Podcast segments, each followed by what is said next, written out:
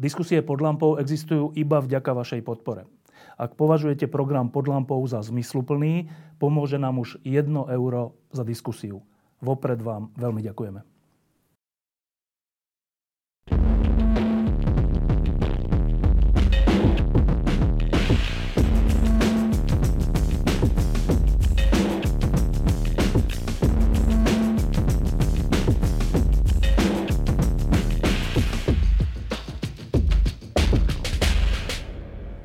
Budúcom vydaní časopisu Týždeň e, sme sa rozhodli urobiť tému, či sa končí historické spojenectvo konzervatívcov a liberálov na Slovensku. E, minulý týždeň sme o tom mali lampu s Michalom Vašečkom a teda z takého liberálnejšieho pohľadu a tento týždeň e, som pozval Františka Mikloška, aby sme o tom hovorili z trocha konzervatívnejšieho pohľadu. Obidva tie rozhovory nájdete aj v Novom týždni.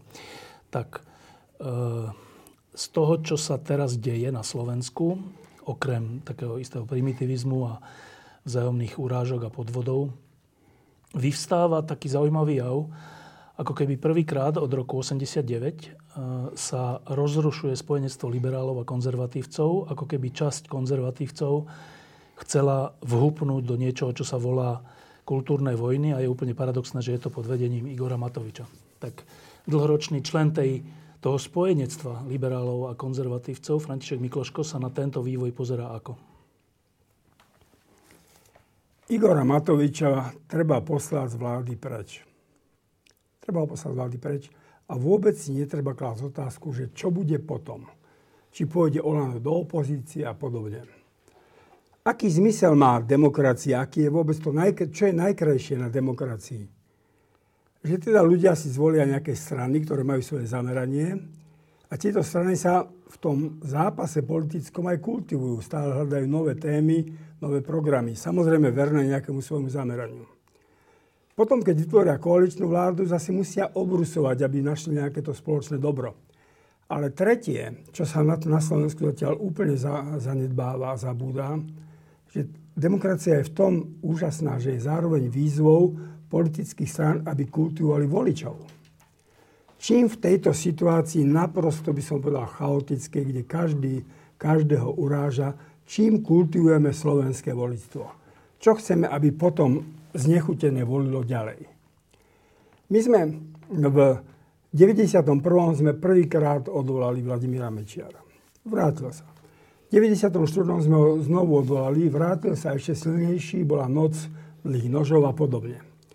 Ale v 98. sme ho porazili. porazili. A ja si pamätám, ako vtedy nám Václav Havel povedal, že teraz nadobudol presvedčenie, že Slovensko si zaslúži vlastnú štátnosť. Proste netreba sa báť víziev, ktoré presahujú, by som povedal, aj to, že neviem, čo bude zajtra. V, tej, v tejto konštelácii táto vláda nemá naprosto žiadny, žiadny zmysel, pretože ja poviem, my sme rukojemníci tých odsúdených alebo obžalovaných ľudí. Pretože každý povie, toto treba dotiahnuť do konca, aby sa konečne vytvoril precedens, že za spreneberienie moci a peňazí treba ísť do väzenia. Čo je pravda. Je to pravda, ale povieši to znovu na to, že radšej potom nech sa deje to, čo sa teraz deje, je znovu slepá ulička. Nikam nepovede, nepovede do budúcnosti. Preto ja som úplne pokojne presvedčený, že dokiaľ bude Igor Matovič vo vláde, dokiaľ tam nebude pokoj. Tým nechcem povedať, že odíde, bude úplný pokoj, lebo ja neviem dnes celkom vyhodnotiť ich interné diskusie, ako tam vystupuje Richard Sulík, ako tam vystupuje Boris Kolár a ďalší. Ale toto nás vedie tak, že mne hovoria autobusár, keď niekam cestujem, že prosím vás, to čo sa tam deje, už treba ich poslať preč, vyhnať. A to na každom kroku. Ľudia sú z toho absolútne znechutení no tak potom sa nedívime, že môže prísť niečo ešte horšie. Povinnosťou politických strán a ich lídrov je zachovať sa zodpovedne a už som povedal, čo treba v tejto chvíli robiť. Uh, Igor Matovič vyhral voľby na tom, že uh, najviac uh, trafil tú náladu protikorupčnú. A teraz po dvoch rokoch, dvoch a pol roku, uh, už s touto jedinou kartou hrať nemôže. Zistil, že mu klesajú percentá a tak e, si zvolil novú kartu a to je to, že on je teda prorodinný konzervatívec a všetci ostatní sú, e, ktorí nesúhlasia s jeho návrhmi, sú proti rodine. Tým chce vytvoriť tzv. konzervatívnu koalíciu. Je to konzervatívna koalícia? to nie je vôbec konzervatívna koalícia, lebo my nemôžeme vôbec vedieť, čo on urobí zajtra. Aká je to? Konzervatívci majú nejaké svoje zásady a trpezlivo kráčajú krok za krokom. Keď on chce robiť takú prorodinnú politiku, prečo sa nezasadil za to, za návrh povedzme Milana Krajňáka o rodičovskom bonuse? Ja ho považujem za naprosto rozumný. rozumný. Proste nejakým spôsobom, e, by som povedal, oceniť ženy, ktoré zostali doma pri deťoch a vychovávali ich. To nie. On ide tam do, do politiky, kde to prináša jemu osobné, by som povedal, výhody a kde to prináša proste, čo on vymyslí, to je správne. Ja keď si spomesím na to letadlo, ako s tým ministrom Krajčím tam stáli pri tom Sputniku a ďalšie a ďalšie veci, tak kde to už je dnes? Kde si na to vôbec spomenieme? Minulo sa tam obrovské peniaze a čo je s tým? On, on nevie spolupracovať, s kým on konzultovať tieto veci Dobre, samozrejme, niektoré veci treba urobiť s rizikom a treba ísť aj, aj by som povedal, do finančných rizík. Ale, ale pokiaľ bude len on o tom všetkom rozhodovať, tak to nemá, to nemá žiadnu koncepciu a to nevieme vôbec, čo bude zajtra a tak ďalej a tak ďalej. E, keď som tu minulý týždeň rozprával s Mišom Vašečkom, tak som sa ho pýtal, že čo on vidí, keď sa ako skôr liberál pozerá na konzervatívcov na Slovensku, že čo on vidí. A bolo to dosť ťažké povedať, že čo vidí, lebo vidí takých extrémnych všelijakých e, ľudí, vidí Matoviča, vidí Annu Záborskú, vidí KDH, ktoré je nevýrazné a mimo parlamentu. E, František Mikloško ako človek konzervativizmu na Slovensku od roku 89 a aj predtým. Čo vidí na strane konzervativizmu? Na strane konzervativizmu rade vidím veľký zápas ten zápas bude nielen medzi konzervatívnymi voličmi, nebude len medzi konzervatívnymi politikmi, ale bude aj vnútri církvy.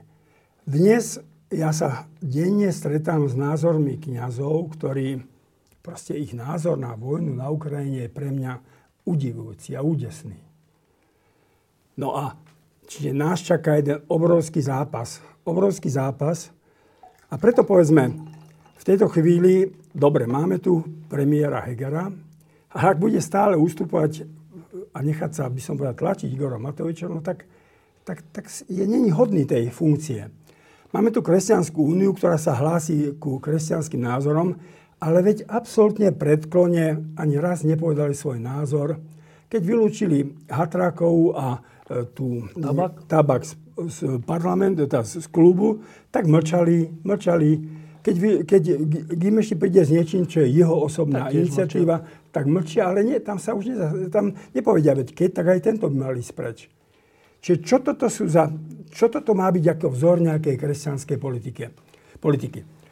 Náš čaká zápas a ten zápas musí byť, keď bude treba, bude zásadný. Proste my nemôžeme dovoliť, aby v katolíckej cirkvi, ja nemôžem hovoriť teraz medzi evangelikové, to si oni musia sami, aby sa tu usadili tieto také nacionalistické, extrémistické alebo proruské, také ale proruské v zmysle, že to nemá, to nemá základný nejaké ľudské, ľudské pozadie, aby sa tu usadili. Nie, treba zápasiť. Ale úprimne ti poviem, tento zápas bude musieť prejsť celou slovenskou spoločnosťou. Tento zápas bude musieť prejsť aj v tom liberálnom prostredí. Lebo aj tam sa vedie akýsi mainstream, ktoré určujú niektoré médiá. A teda pokiaľ by sa niekto ozval, tak tiež otázka, že že čo vlastne, ako by bol hodnotený. Aj liberálne, nazvime to liberálne založení ľudia, budú musieť svieť svoj zápas o nejakú, o nejakú víziu krajiny o nejaké hodnotové. Zápas budú musieť viesť, viesť vysokoškolskí pedagógovia. Tam, je taká, tam sú tak zaujímaví ľudia, ale oni sa stiahli a rezignovali. Prečo nezápasia o charakter tejto krajiny? Majú najvyššie vzdelanie, najväčší rozhlas, chodia do sveta, vedia jazyky, ale mlčia. Mlčia, keď proste keď, keď proste všetko je tu akoby také mŕtve. Zápas budú musieť zviesť zdravotníci, my budeme musieť zviesť zápas proste nielen na poli konzervatívno-liberálnom, ale v celej spoločnosti, pretože zdá sa, že po tých 30 rokoch od pádu komunizmu, a to bola, myslím, tvoja myšlienka, že ty si raz povedal, že, že sa vlastne teraz ukazuje, že aký sme, že čo v nás je. A to znamená, že v tejto chvíli sa ukazuje tá neuveriteľná prostrednosť, ktorá je nám daná a ktorá je našou charizmou, ktorou, vďaka ktorej prežívame často všetky kataklizmy dejinné, že sa prispôsobíme. Ale ktorá v tejto chvíli nás môže naprosto zviesť do, nejakého, do nejakej absurdnutia zabudnutia. Proste áno, teraz sa ukázalo, aký sme a teraz treba zviesť zápas. Keď bol rok 89, tak s naprostou samozrejmosťou e, sa spojili kresťanskí disidenti, tajná církev, VP, v, e, spolu s, teda s disidentmi e, liberálnymi, spolu s ochranármi. A toto spojenectvo vydržalo dlho. Vďaka tomuto spojenectvu bol porazený Mečiar, vďaka tomuto spojenectvu sme vstúpili do EU. Sme vstúpili do EU, do NATO. Všeli, všetky úspechy sa udiali vtedy, keď liberáli a konzervatívci na Slovensku spolupracovali a bola to veľmi plodná spolupráca. Ty si boli jej súčasťou. Konštatujem, že dnes, e, teraz skúsme chvíľku hovoriť o konzervatívcoch, že časť konzervatívcov ako keby potrebuje nepriateľa a vytvorila si ho v liberáloch, ktorých ale nazývajú e, progresívni neomarxisti je táto, hovorí táto potreba mať nepriateľa niečo o slovenských konzervatívcoch? Tá potreba mať nepriateľa hovorí o všetkých, pretože to je najlepší, by som povedal, najlepšia, najlepší spôsob zoskupenia vlastných síl a zápasu. Veď povedzme, Hlinka, Andrej Hlinka bol pre mňa veľký politik. 20 rokov bol na vrchole. Ale tiež mal, nazv, povedzme, veľmi jednoduchý, by som povedal, program. program a to bola autonómia a zápas proste s Prahou, s Čechmi a s Čechoslovakizmom. No tak toto nás dávalo dokopy aj za komunizmu, že sme mali nejakého nepriateľa.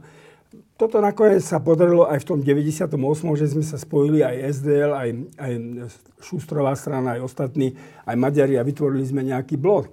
Čiže to je to najjednoduchšie ale zobrať na seba trpezlivú prácu a chodiť medzi ľudí, no tak to už je o mnoho ťažšie. No a samozrejme, e, štvoročné obdobie prejde veľmi rýchlo a, a proste ľudia hľadajú potom rýchle riešenia na to, aby nejakým spôsobom sa tam dostali a získali nejakú moc. Čiže to je aj, by som povedal, pomôcka tých politických strán, že najlepšie sa im zápasy s konzervatívcami. E, pýtam sa to preto, že mne sa e, zdá... S, s liberálmi a podobne. Mne sa zdá, že keď ste vy boli v KDH a KDH bolo silné, tak z tej sily vyplývala ochota spolupráce s liberálmi ako rovný s rovným. Však to je úplne v poriadku. Bolo to obohacujúce navzájom. Skoro, skoro sa mi zdá, že dnes nás, dnešné vykrikovanie na liberálov zo strany konzervatívcov hovorí o slabosti konzervatívcov. Áno, ale ja sa ešte k tomuto vrátim. Ale eh, teraz je povedzme ten zápas o tú prorodinnú politiku. No dobre, ľahko sa robí Igorovi Matovičovi nejaká prorodinná politika, keď nikto iný neprichádza s nejakou inou alternatívou, niečo. Dobre, veď ja sa opýtam Sasky, prečo vy neprídete s niečím, dobre, obecne robiť nejaké daňové veci a podobne, áno. Ale zase sú tu nejaké problémy rodín a najmä aj teraz, keď sa, e, by som zvyšujú tie náklady, prečo oni neprídu? Ja túto skúsenosť poznám z politiky. E, ja som bol hrdý VPNkár a na tých ľudí nedám dopustiť. Ale my sme, pokiaľ išlo to štátoprávne rokovanie, potom trochu ťahali za kratší koniec, pretože my sme nemali alternatívu. Mali sme funkčnú federáciu, otázka, čo sa iné dalo, ale prichádzali iní a my sme sa potom divili. Čiže pokiaľ ja nič nerobím a neprichádzam nejakým programom, tak mi tam vstúpi a strčí nohu do tých dverí niekto iný a už potom je veľmi ťažká diskusia, lebo vy nemáte nič a my máme aspoň toto.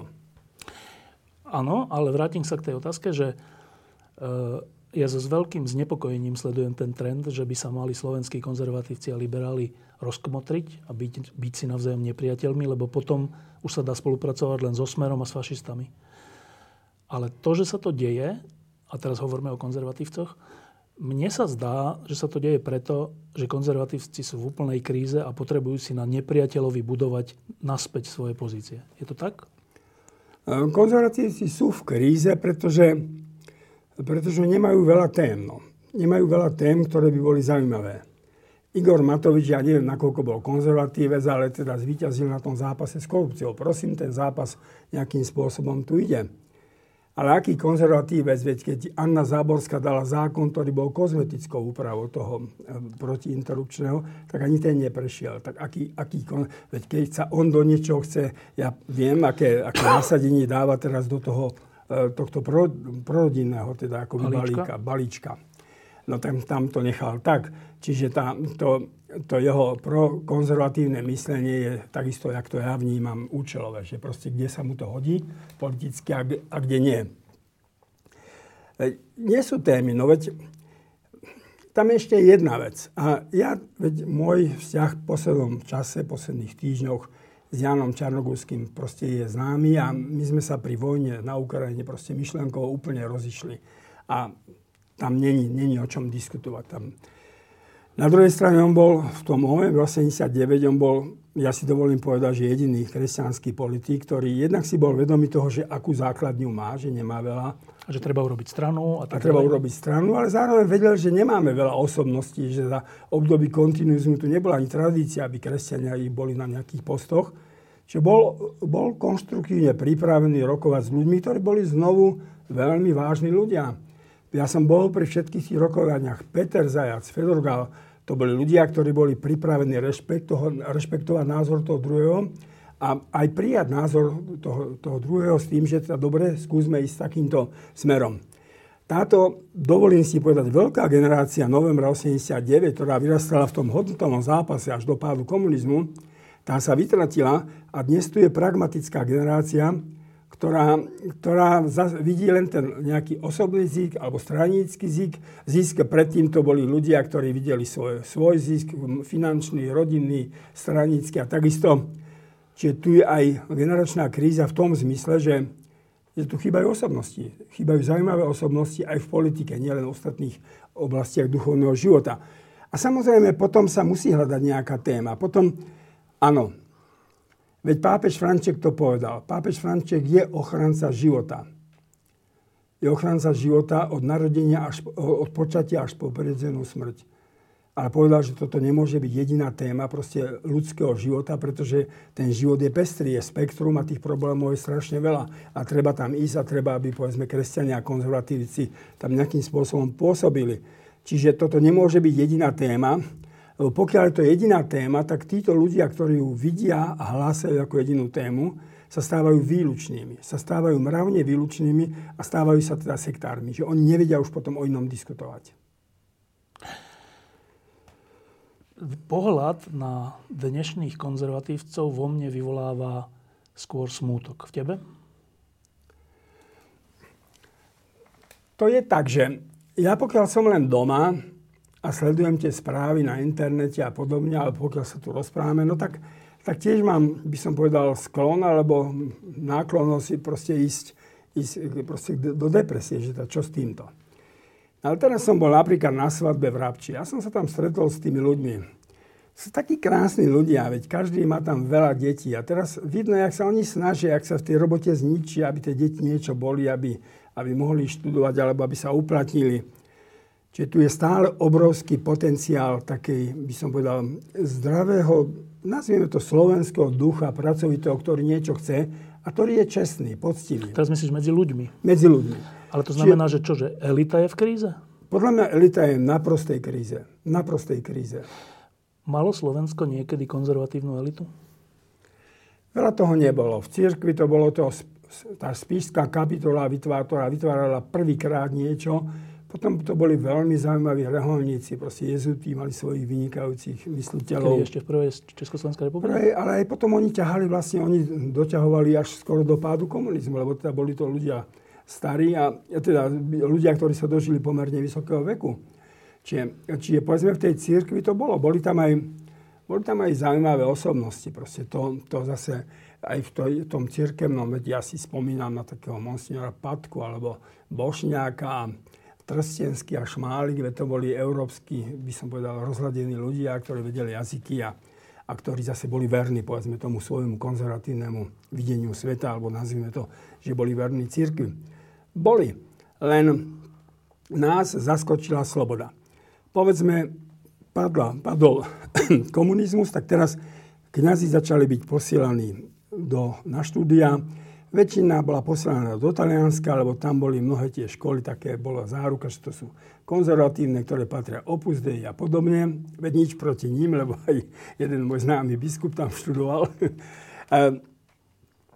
Ale málo išlo do Francúzska, málo išlo do Nemecka. Proste tam už nejak nemali radosť ich posílať, alebo do Anglicka, alebo do, do by som povedal, do Spojených štátov a podobne, kde tá diskusia je ďaleko, by som povedal, dynamickejšia, kde sa hľadajú nové cesty. No. Ale aj títo ľudia, ja si pamätám, tak biskup Vojtašák, tak povedzme, Janko Silan bol básnivý, on bol skoro úplne slepý. No tak ho dal na dedinu, kde bola väčšinou evangelická, aby tam nemal takú záťaž, aby mohol tvoriť. Takisto Hanu sa dal, Vojtašák dal na, do evangelickej dediny, teda aby tam nemal takú záťaž, by som povedal, aká je na Liptove alebo na Spiši v tých katolických dedinách a kde by mu neostalo nič na tvorbu.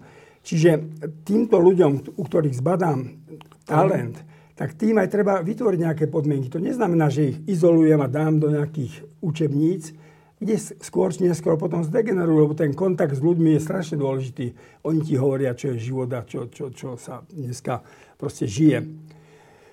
To dneska ako by nikoho ani napadlo. A potom, potom sa stratila tá... Ja si pamätám na ten typ kniaza ešte predkoncilového. To boli ľudia veľmi disciplinovaní. Ja si pamätám na tých katolických kanonikov v Nitre. To boli disciplinovaní ľudia. Možno, že im chýbala taká nejaká veľká spontanita, ale, ale oni majú svoj, mali svoju sebadisciplínu a toto sa potom tým úplným uvoľnením stratilo a dneska, oni, dneska tí, mnohí tí kniazy sú není, není usilovní v tom, že by teraz vedel, že týmto smerom, ak chcem niečo študovať, musím 10-20 rokov veľmi postiho študovať, občas publikovať, aby sa niekde som sa konfrontoval a podobne. Ale zase, zase sa vraciam k tej svadbe na Vrabči. Zase všade, kde prídem, stretám skvelých kňazov, reholníkov, ktorí chcú pracovať, obetujú sa reholné sestečky v tých rôznych ústavoch, aj hospicoch a v nemocniciach. Stále je to zápas medzi, to, alebo to napätie medzi tou elitou a medzi tým ľudom. Čo bolo za komunizmu? Povedzme, veď, áno, my vyzdvihujeme tajnú církev, ale tajná církev, to by nás boli za večer, zavreli všetky a bolo by po nás. To by nebol problém nás rozptýliť. Tajnú teda církev na Slovensku zachránila ľudovosť. Proste púte 100 tisícové na Levodskej hore, kde boli robotníci, rolníci, ktorí si tú vieru nedali. Ale, ale keby neboli takí svetkovia, ako bol Trstenský a Šmálik a Hanus, že tí ľudia vedeli, že oni určujú smer. Tak oni by boli skončili, jak dneska pravoslávie. To pácem interi za to mierové hnutie kniazov by ich bolo rozptýlo ich vedomie a nechalo by im ten folklor, že dobre chodte na púte, ale vďaka týmto vzorom niektorým nemôže nič existovať bez tých vzorov. Nemôže. A to hovoríš, pretože v dnešnej cirkvi vzory nie sú? Nie sú vzory na tej úrovni, aby určovali tie vážne trendy.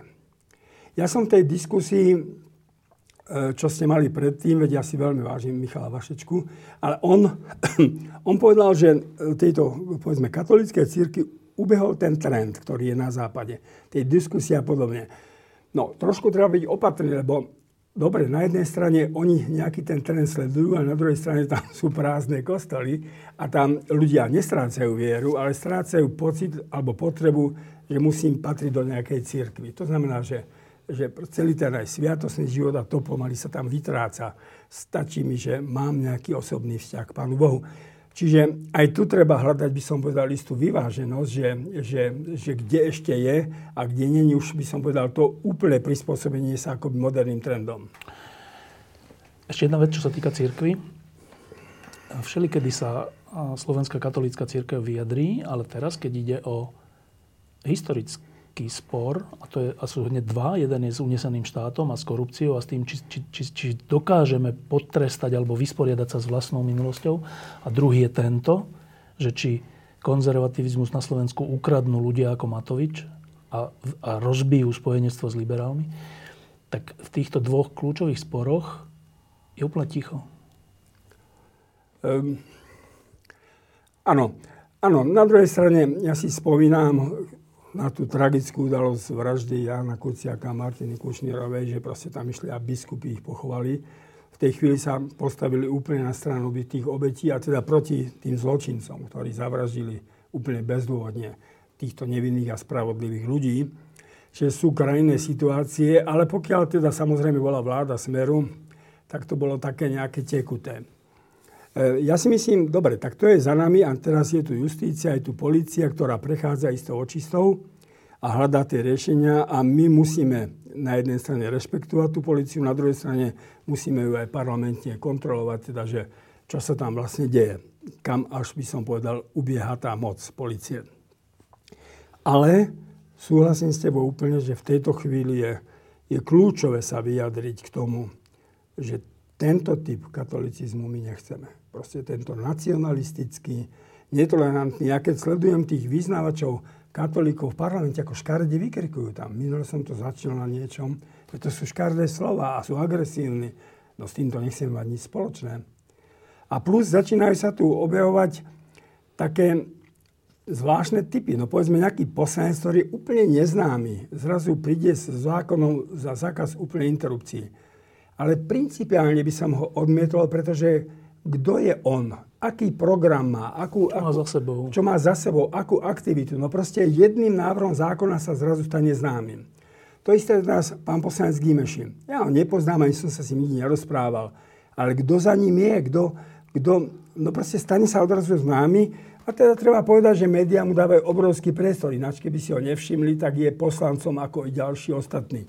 Čiže tu nám vystupujú ľudia. Otázka je samozrejme, nakoľko za nimi kto stojí. Teda, že nakoľko, lebo ten spor medzi, povedzme, ministrom Matovičom a medzi premiérom Hegerom ohľadne toho návrhu poslanca Gimešiho je nedobrý. Tak čo to je? Tak potom... Kto, kto je tu predseda vlády? Kto je tu predseda vlády? A jednak ale ešte, že čo si to dovoluje Gimeši sám navrhnúť zákon, ktorý dá do sporu proste dve najvyššie osobnosti vyhnutí. No tak, tak kým je riadený, alebo o čomu ide vlastne? O, nejako, o nejakú morálnu hodnotu, alebo vyvolá tú rozbušku a, a spor? No takto, že Gimeši je práva ruka v niečom Igora Matoviča, však bol s ním spolu e, za Orbánom, keď išlo o ten Sputnik. A on už neomalene hovorí, že on nie je zastancom liberálnej demokracie, ale je zastancom neliberálnej demokracie. To je ten, tá Orbánovská demokracia. A to je tá otázka, že e, časť slovenských konzervatívcov sa v Orbánovi vidí a keďže poslanec Gimešin není zastavený v týchto svojich návrhoch, naopak je podporovaný predsedom svojho hnutia, tak mnohí ľudia sa obávajú, že slovenskí konzervatívci radšej ako demokraciu si vyberú Orbánovský štýl vládnutia. Hrozí to? Zatiaľ to nevidím až tak zúfalo, ale treba sa tomu postaviť. Proste ak pán Gimešik chce reprezentovať neliberálnu čo? Demokraciu. Demokraciu, no tak istotne nebude reprezentovať mňa. Ak niekto uznáva Orbána za to, že chráni dobre tie niektoré veci, nech sa páči, ale ale ak nevie s tým súbežne vysloviť, že on tam potláča opozíciu, že, úplne odobral vysokým školám ich samostatnosť a podobne, no tak potom ďakujem pekne za takýto konzervativizmus a za takéto, by som povedal, kresťanské riešenie života spoločnosti. Čiže to je to, že to, mi pán biskup raz Korec ešte za komunizmu hovoril, že vieš, to je také porekadlo, že, že bojím sa ľudí, ktorý, bojím sa človeka, ktorý číta len jednu knihu. Bojím sa ho preto, lebo tú knihu tak ovláda, že nemôžem s ním ani diskutovať, ma dobehne. Ale bojím sa aj preto, že proste on nemá žiadny iný rozhľad, len túto jednu knihu. Tak bojím sa človeka, ktorého životným programom je len jedna téma. No proste, jednak sa s ním dá ťažko diskutovať, lebo je dobrý, je stále a môže vyťahovať stále nové argumenty, ktoré sú často naprosto pravdivé a opodstatnené, ale iné témy, ako by si ne, ne, nevšímal. A to, keď zoberieme aj evanelium, tak to je plnosť. Proste, čo je znakom sektárstva? Že sekty zoberú jednu vetu alebo jedno nejaké slovo. Jeden princíp. Jeden princíp a ten povýša nad ostatné. No ale evanelium platí ako celok. Preto sa to pýtam, lebo uh, neregistrujem odmietnutie takýchto slov poslanca Dimešiho Ergo Matoviča. Registrujem skôr opak. Uh, časť Sme rodiny je tiež uh, taká, že Orbán, respektíve Salvini, respektíve Lepenová, to je ich nejaký mentálny svet. Časť katolíckej cirkvi je takáto, však sa s nimi stretávaš, čo sa týka Ruska. E, predsa len opakujem tú otázku, že nehrozí, že slovenskí konzervatívci alebo časť z nich sa vzhliada v autoritárskych režimoch? Um, no, čokoľvek poviem, tak bude to len moja hypotéza. No, tak pozrieme si dnešné spektrum. No tak je tu Smer, sú tu Kotlebovci, je tu Hlas a sú tu tie ostatné strany, ktoré tam sú a, a neviem teraz, ktorá z nich je až taká veľmi konzervatívna. ak v budúcom parlamente budú aj progresívci, aj Maďari, čo verím pevne, že tam Maďari budú, pretože to bolo zle, keby tam neboli. Ak tam bude KDH, no tak a bude tam hlas a budú tam tieto ostatné strany, tak to, tam, tam nebude nejaká prevaha názora. To je, to je skôr, by som mal taký zase zmetok, ktorým bude treba žiť ďalšie 4 roky, aby sme nejako vydržali. To je v prípade, ak by sa tie preferencie až tak veľmi nemenili, ale máme skúsenosť pri posledných voľbách, že keď niekto nejakú tému uchopí, a tá téma môže byť dobrá, ale aj zlá, keď ju uchopí silno, tak môže vyhecovať ten národ. V tomto prípade vyhecovať k nepriateľstvu voči nejakým skupinám a môže na tom vyhrať, čím strašne poškodí ten národ, že ho dostane do takejto situácie. Čiže v tomto zmysle, v dnešnom zmysle to nie je nebezpečenstvo pri dnešných percentách, ale či nehrozí, že my Slováci, my občania Slovenskej republiky, sme natoľko náchylní hoci čomu uveriť, že uveríme aj tomu, že hrozí tu progresívny neomarxizmus a spojíme sa autoritársky proti nemu? V prvom rade, pozrieme sa. V Čechách mali komunisti dlhé roky veľa percent. Potom prišiel Okamura, komunisti zanikli. Čiže všade, predtým boli sládkovci, tí republikáni. Čiže všade existuje zrejme nejaká časť takéhoto radikálneho obyvateľstva, ktorá otázka, že kto sa na jej čelo postaví. Ja si myslím, že od týchto radikálnych voličov sa budú budú opierať teda jednak títo Kotlebovci, ale istotne som, istotne som presvedčený, že tam bude chcieť vstúpiť nejakým spôsobom aj Robert Fico do toho radikálneho. Už aj Matovič, ten ich priamo chváli. Matovič ich priamo chváli, ale ja sa skôr obávam, že Matovičová hviezda padá, no tak má 8%. Práve preto to robí. Práve preto to robí, ale... Či nemá šancu podľa teba? Tam on nemá veľký priestor komu brať.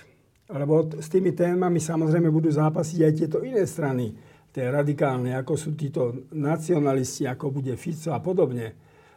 Samozrejme, hlas to má veľmi ťažké, lebo hlas proste, ak chce si udržať nejaké vedenie, alebo po prípade zväčšiť svoju preone, tak musí behať v košiari Roberta Fica, čiže musí byť radikálny rovnako a podobne.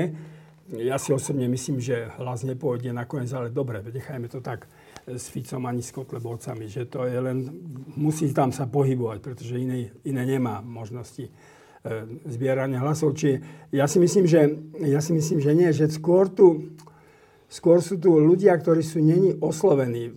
My sme raz navštívili Schwarzenberga, vtedy Peter Zajac a Jano Čarnoguskia. A on tedy hovoril fenomén DU. Fenomén DU tu bude ešte dlho Demokratická únia, to bola jedna taká strana v 94. Ktorá oslovovala mestského voliča. Ona, ona bývali vlastne, Mečiarovci teda? Bývali Mečiarovci, ale tým, že potom akoby sa od, oddištancovali od Mečiara a boli to ľudia, ktorí reprezentovali nejakým spôsobom mestského voliča, no tak napríklad dnes takýto, takáto strana tu chýba, že tu sú ešte rezervy.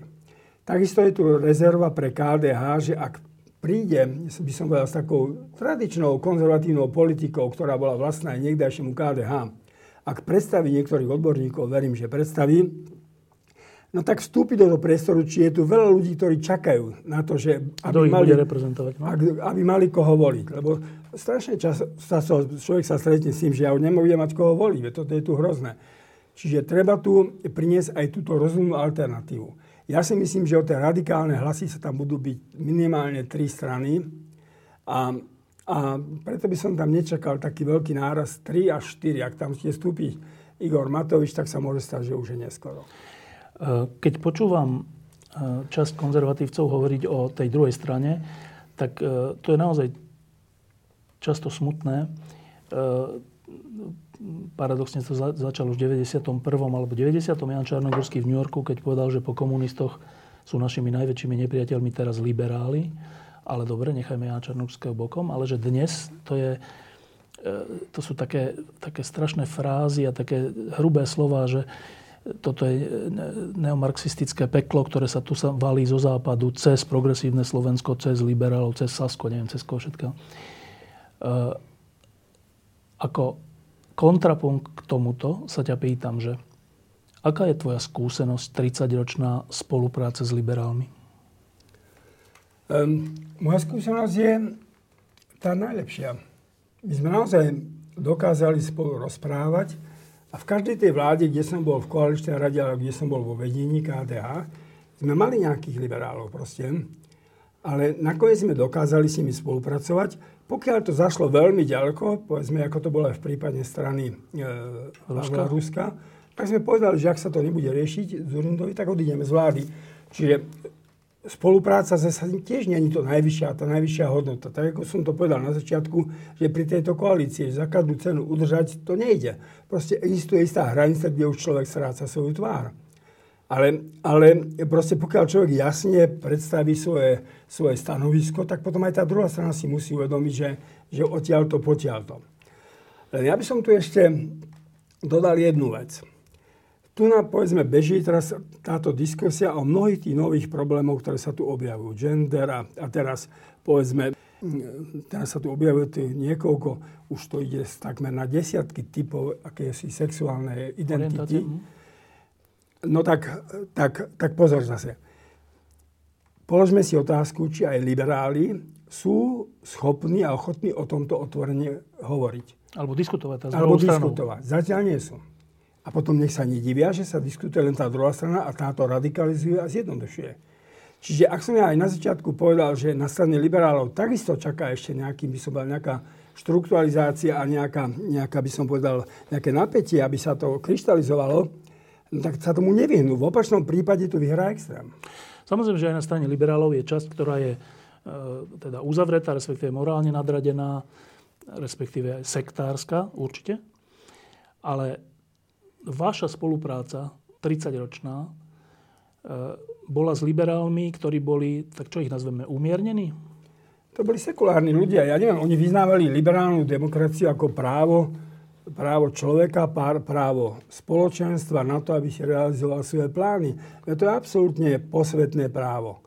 Ale samozrejme je tu tá otázka... To, Prečo čo... ste mali o, v niektorých veciach úplne odlišné názory? Áno, ale vedeli sme teda proste v danej chvíli sa rozhodnúť tak, že sme nikto z nás nestratil svoju tvár. Ale povedzme, je tu tá otázka, že povedzme, že pre konzervatívcov, pokiaľ boli v rámci KDH, pokiaľ to boli katolíci, existuje tu tá hranica toho nejakého desatora, existuje hranica proste aj, aj nejakého cirkevného učenia, aj keď tam, povedzme, že v mnohých tých politicko-spoločenských otázkach sme neboli vždy v hode. Ale tam ani círka nevystupuje ako dogmaticky. Ale otázka je teda, že to, ja som prvýkrát tú diskusiu trošku videl v inom tome, keď aj raz Milan Šimečka, dúfam, že sa starý, teda sa nie starý, veď, Mladší ako ty. Mladší ako ja. Keď hovoril, že áno, treba si položiť otázku, že čo je, či je sloboda absolútna hodnota, alebo či aj ona je niečomu záväzná. To, čo hovorieval Havel, že proste, že musí existovať istý horizont, ktorý nás presahuje a záväzuje. To znamená, že sloboda zase nemôže byť všetko, pretože v takom prípade sa stáva teda možno to bude niekto myslieť, že to je zase sektárske, ale nie je to sloboda, ale otroctvo. Teda dostávam sa už tam, že vlastne nepoznám žiadne hranice nejaké života. A tie poznáme v prírodných vedách, spoločenských vedách, všade existujú isté rámce, kde človek zase nemôže myslieť si, že môže všetko. Čiže mm, tak ako ja som za to, a pokiaľ budem živý a zdravý, budem zápasiť o pravú tvár toho kresťanstva na Slovensku, pozbaveného nejakých týchto nacionalizmov. Veď máme tu najhoršiu skúsenosť s nacionalizmom z obdobia slovenského štátu. A proste, ak sa, ak sa tohto nezbavíme, tak nás to znovu stiahne do nejaké úplne ničoty. Že to bude naozaj kresťanstvo, ktoré bude slovenské a zároveň e, svetové. To znamená, že, že, že nebude vidieť seba a národ ako najvyššiu, najvyššiu hodnotu.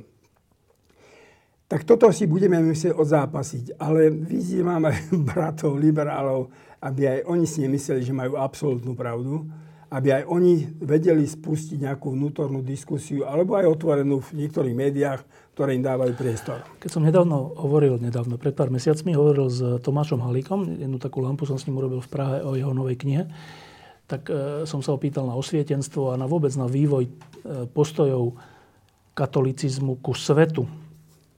A hovorili sme o tom, že e, pre časť katolíkov, a nielen na Slovensku, je osvietenstvo a aj druhý Vatikánsky koncil, ale vôbec to, že církev stratila monopol a zrazu musí s niekým súťažiť alebo, alebo teda súperiť o, o, silu myšlienok, e, že pre časť katolíkov je to, je to teda smutné, ale že je to ako keby zlá správa, že to osvietenstvo to sa nemalo stať, ten druhý Vatikánsky koncil sa nemal stať mohli sme byť výluční a výnimoční. Nakoľko je toto prítomné na dnešnom Slovensku? Um, samozrejme, teda to nebol, že stratila monopol, stratila moc. Stratila moc, pretože ju zneužila. Pretože s ňou nevedela narábať a že proste si myslela, že ona jediná je vykladačka všetkého, aj v iných vedách, nielen proste na poli církvy a mravov a viery. A potom prišli rany, tie rany boli veľmi kruté. Francúzska revolúcia, tak tam tiekla krv naozaj po tých kilotínach a každý, kto neslúbil vernosť republiky, tak išiel. A potom prišlo 20. storočie, ktoré bolo brutálne prenasledované proste veria kresťania. Začalo to Mexikom, potom komunizmus, nacizmus to isté. A potom už to išlo, to je 20. storočie storočím prenasledovania. Dnes to pokračuje znovu znovu by som povedal, cez ten islamský štát a cez, aj cez porušovanie ľudských práv, tak povedzme v Číne sa akože ako tak žije, ale kde sa dá, tam tá čínska vláda proste chytí pod krky kresťanov, nehovoriac o niektorých tých Falun Gong a podobne. Um, čiže je to, bola to aj obranná reakcia, teda, že ja si pamätám, že povedzme aj môj postoj za komunizmu, že často nám aj v škole, aj všeli začali hovoriť o križiackých výpravách a to, ja som vnútorne nebol ochotný s nimi diskutovať, pretože som to chápal ako súčasť boja, že nás chcú zničiť. Proste. Čiže akékoľvek, akákoľvek možná diskusia alebo spochybnenie sme nepripúšťali, pretože to bola súčasť ich zápasu na to, aby nás úplne zlikvidovali. Čiže tam, keď sa biješ v nejakom zákope, tak tam si nekladeš nejaké otázky, ale proste sa biješ. A tá bitka bola tvrdá, lebo to, čo boli tí ľudia vo vezeniach a podobne, a to nielen katolíci, evanelici a všetci, tak to bolo, to bolo veľmi teda. No ale potom prišiel prvý náznak, predsa ten koncil a potom prišiel, no, Jan Pavol II dotiaľ ešte tú éru toho veľkého zápasu. Benedikt tak otvoril, ale ja vidím v tomto pápežov znamenie pápežovi znamenie proste čas, že, čas, že, že proste nastáva tu zmena paradigmy. Teraz koľko bude trvať, to neviem. Čo to znamená? Znamená, že církev už by nemala cítiť potrebu mať moc. Prvé tri storočia círke nemala žiadnu moc a šírila sa... Najviac v histórii. Najviac v histórii a zároveň tam vyrastali obrovské osobnosti duchovné. Duchovná, duchovné osobnosti nevyrastajú a nakoniec, jak za komunizmu vyrastali, Hanus bol proste velikán, ktorý vyrastol aj v tom prenasledovaní písal a proste, čiže to vyhrotenie vnútorne neznamená, že človek prestane mať Áno, nemáš prehľad so svetom. Ehm, čiže ja si myslím, že nastáva zmena v tom, že církev má znovu pôsobiť svojim, svojim presvedčením, svojim svedectvom tým, že ľudia, čo je, teda nechcem tu kázať, ospravedlňujem sa, ale čo je napísané v Evangeliu, nech tak ľudia vidia vaše dobré skutky, aby chválili Otca na nebesiach. Čiže tá evangelizácia ide cez to svedectvo a cez to, že aj ten neveriaci človek sa zrazu pri tebe dotkne niečoho, čo ho presahuje. Samozrejme, to neznamená, že teraz sme voči všetkému otvorení a že už sa nemôžeme proste vyhrotiť. To znamená, že nikto nemôže zazlievať církvi, že ona hovorí, že pre ňu manželstvo je vzťah muža a ženy.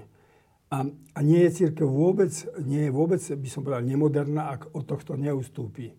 Samozrejme, ale v zápätí treba vzdať absolútnu úctu a rešpekt voči ľuďom, ktorí sú ináč orientovaní, ktorí často tým trpia a ktorí sú spoločnosťou marginalizovaní. Áno, nájsť, nájsť tú vyváženosť, povedzme aj pre veriaceho človeka, budeme sa musieť tomu učiť, ale rešpekt druhému človeku je absolútne, by som povedal, tá najvyššia hodnota. Pretože na konci sveta je napísané, že čokoľvek ste urobili jednému z týchto najmenších, to znamená už nie nejaké veľké plány ani idei, ale že som myslel na človeka. Ak teda čaká v rámci veľkej cirkvi, e, teraz ak nás čaká čas zmeny paradigmy v tom, že církev by nemala chcieť moc už po všetkých ťažkých skúsenostiach s ňou, ale by mala byť ľuďmi rozpoznaná niečím iným, tak to je presne to, čo sa mi zdá, by bolo potrebné v slovenskej politike vo vzťahu, alebo v týchto kultúrnych vojnách, alebo v tomto, čo, čo, čo sa tu začína, čo tu Matovič vnáša a ďalší tomu pritakajú nahlas alebo potichu. Že spolupráca s liberálmi predsa je, je niečo dobré. Nie? Tak ináč to ani nepôjde. Veď, ten, toto už není. My sme není katolický štát, aj keď sa 60% ľudí hlási ku katolíckej viere. Veď my si musíme naučiť sa tu žiť jeden vedľa druhého. Veď kdekoľvek človek žije, tak koľko ľudí žije nejak baraku, ktorom ty žiješ, ktorom ja žijem, ktorom, koľko je tam veriaci, neviem. Sú istotne, ale, ale my tu nežijeme proste v nejakom, nejakom som povedal, náboženskom. náboženskom štáte, náboženskom prostredí a predsa ja to, to smeti nebudem hádzať za to niekde inde, veď nech to liberál zbiera. Veď teda musíme sa nájsť nejako vzájomne rešpektovať, že ináč to nepôjde. Ale zároveň tá církev by mala byť viditeľná. Církev sa nemôže rozptýliť do takej, akože s každým... Ona, to je, to je stále nejaké vyvažovanie. No proste ukázať ten svoj názor. To, čo som tu už viackrát povedal, že znakom veľkej osobnosti je byť sám sebou, ale dovol druhému, aby žil v tej prítomnosti, aby sa cítil slobodný. Uh, idem ešte ďalej. Uh, časť konzervatívcov to chápe tak, že no dobre, tak budeme akože rešpektovať, že sú tu liberáli. My síce máme pravdu, no ale tak sme odkazaní na spoluprácu, bez nich nemáme väčšinu, tak akože dobre, tak budeme s nimi, pokiaľ nebudeme mať väčšinu sami. Ale existuje aj druhý pohľad na svet a to je ten, že sa pozerám na ľudí okolo seba, či sú liberáli alebo nie a hľadám, čím ma tí ľudia inšpirujú. A to je moja otázka na teba. Za tých 30 rokov boli pre teba liberáli a spolupráca s nimi inšpiratívna? Absolútne. Nielen za tých 30 rokov, aj predtým. Pre mňa bolo tak obohacujúce v disente, že som sa stretával s jablonickým kusím Šimečkom Strínkom, že som sa stretával v tom prostredí s, s výtvarníkmi a potom s Jirkom Oličom a kunzhistorikmi a, a Ivanom Hofánom a všetkými Veď to bolo pre mňa tak obohacujúce. Hanou Podnickou, hoci ona bola veriaca evanelička. Ale veď to mi dávalo zmysel aj môjmu životu, že, že som vnímal svet o mnoho, by som povedal, z väčšieho nadhľadu a rozhľadu. A ešte viac, ja teda som není vyznávač nejakých takých super stranických štruktúr. Ja som skôr všade nachádzal a ma fascinovalo priateľstvo. Čiže to, čo som ja našiel a prežil prvé dva roky na vpn to zo mňa nemôže nikto vymazať. To boli tak nádherné veci, ktoré sa tam diali a tie priateľstva a to všetko aj ďalej. A s tými ľuďmi do dnešného dňa udržujeme, udržujeme kontakty. Čiže to je môjim najhlbším presvedčením, to je môjim svetonázorom. Posledná otázka. Hovorili sme o tom, v akom stave sú konzervatívci, v akom stave sú liberáli, v akom stave je církev, v akom stave je Slovensko, ktoré je znova na nejakej kryžovatke. Čo čaká Slovensko? Slovensko čaká proste výzva a zápas. Proste výzva, zápas a hľadanie proste akejsi... Ak sme hovorili, že vlastne teraz sa ukazuje, aký sme, no tak, tak sa musia objaviť ľudia, ktorí, ktorí niečo ukážu. No proste musia sa objaviť ľudia na vysokých školách a povedať, že takto to, proste, že tu je slabá úroveň, že potrebujeme čosi viac. Nemôžeme to tu len preto, že dostávame peniaze na študenta, tak teraz budeme brať všetko, potom ich potom vyhadzujeme. Tak musí sa niekto, musí sa otvoriť nejaká diskusia. Či čaká sa na ľudí, ktorí otvoria diskusiu. Raz sme sedeli v spoločnosti a Laci Sigety hovoril, potrebujeme slovo. slovo, ktoré by... Ktoré niekto niečo povie. Niečo povie, ale také, to zaznie. že zaznie a to otvorí oči a povie nám kadial.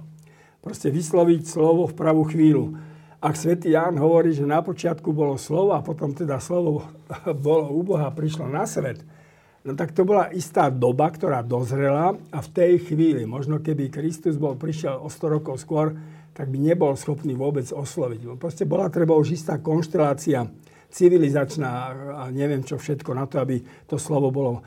A ja si myslím, že taká doba teraz beží, že proste teraz si to žiada nejaké slovo, že čo treba, čo treba robiť. Čo treba robiť? Nakoniec my tu stále o tom hovorím. Máme na to?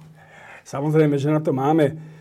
Máme na to, lebo e, ja som sa raz Tomáša Janovica pýtal, Tomi, jak to vidíš? On hovorí, nie je to zlé. Slováci majú v sebe tú schopnosť, že na poslednú chvíľu sa nejako zoprú a majú v sebe, nájdu niečo v sebe zdravé, niečo normálne. Máme na to. E, Dokonca Jan Pavel II nám povedal, že máme poslanie, ale Franček zašiel ešte ďalej. Franček povedal, že Slovensko je poézia. Áno, to na tom námestí s tým, že prezradím, že keď sa občas rozprávame, tak až takto optimisticky nie si. Nie som, ale to je preto, že nemáme hodinu času na diskusiu. František Mikloško, ďakujem, že si prišiel. E, ešte do titulkov sa ťa opýtam, keď tu bol Mišo Vašečka, tak som sa opýtal takú zdanlivú jednoduchú otázku, že Mišo, ty si liberál? Tak troška porozmýšľal a povedal, že áno. Ale ešte niečo doplnil. František Mikloško je konzervatívec? Ja som katolík, ktorý má rád svet, mám rád život, mám rád ľudí. Proste. Sme teraz boli v Berlíne, zmeškali, ne, nepustili nás do letadla, lebo Austrian niečo mal problémy. No tak sme tam spali, išli sme s Jankou na taký breh rieky nádherný, tam behali, behali na takých zvláštnych šurfoch. To som nevidel ešte šurfy, ktoré majú motor, ale oni ho majú na nejakej tyči. A oni v jednej chvíli šiel sa, pol metra šiel nad hladinou. No. Nad hladinou. My sme tam sedeli a ja, ja som mal radosť, že môžem toto pozorovať. Som jak ten starec, ktorý sa teší z toho, že mladí sa zabávajú. E, no proste, pokiaľ má človek rád život, tak, tak, tak môže, to je jedno, či som konzervatívec alebo nie, som proste, mám rád život a som katolík. Ďakujem pekne. Diskusie pod lampou existujú iba vďaka vašej podpore. Ak považujete program pod lampou za zmysluplný, pomôže nám už 1 euro za diskusiu. Vopred vám veľmi ďakujem.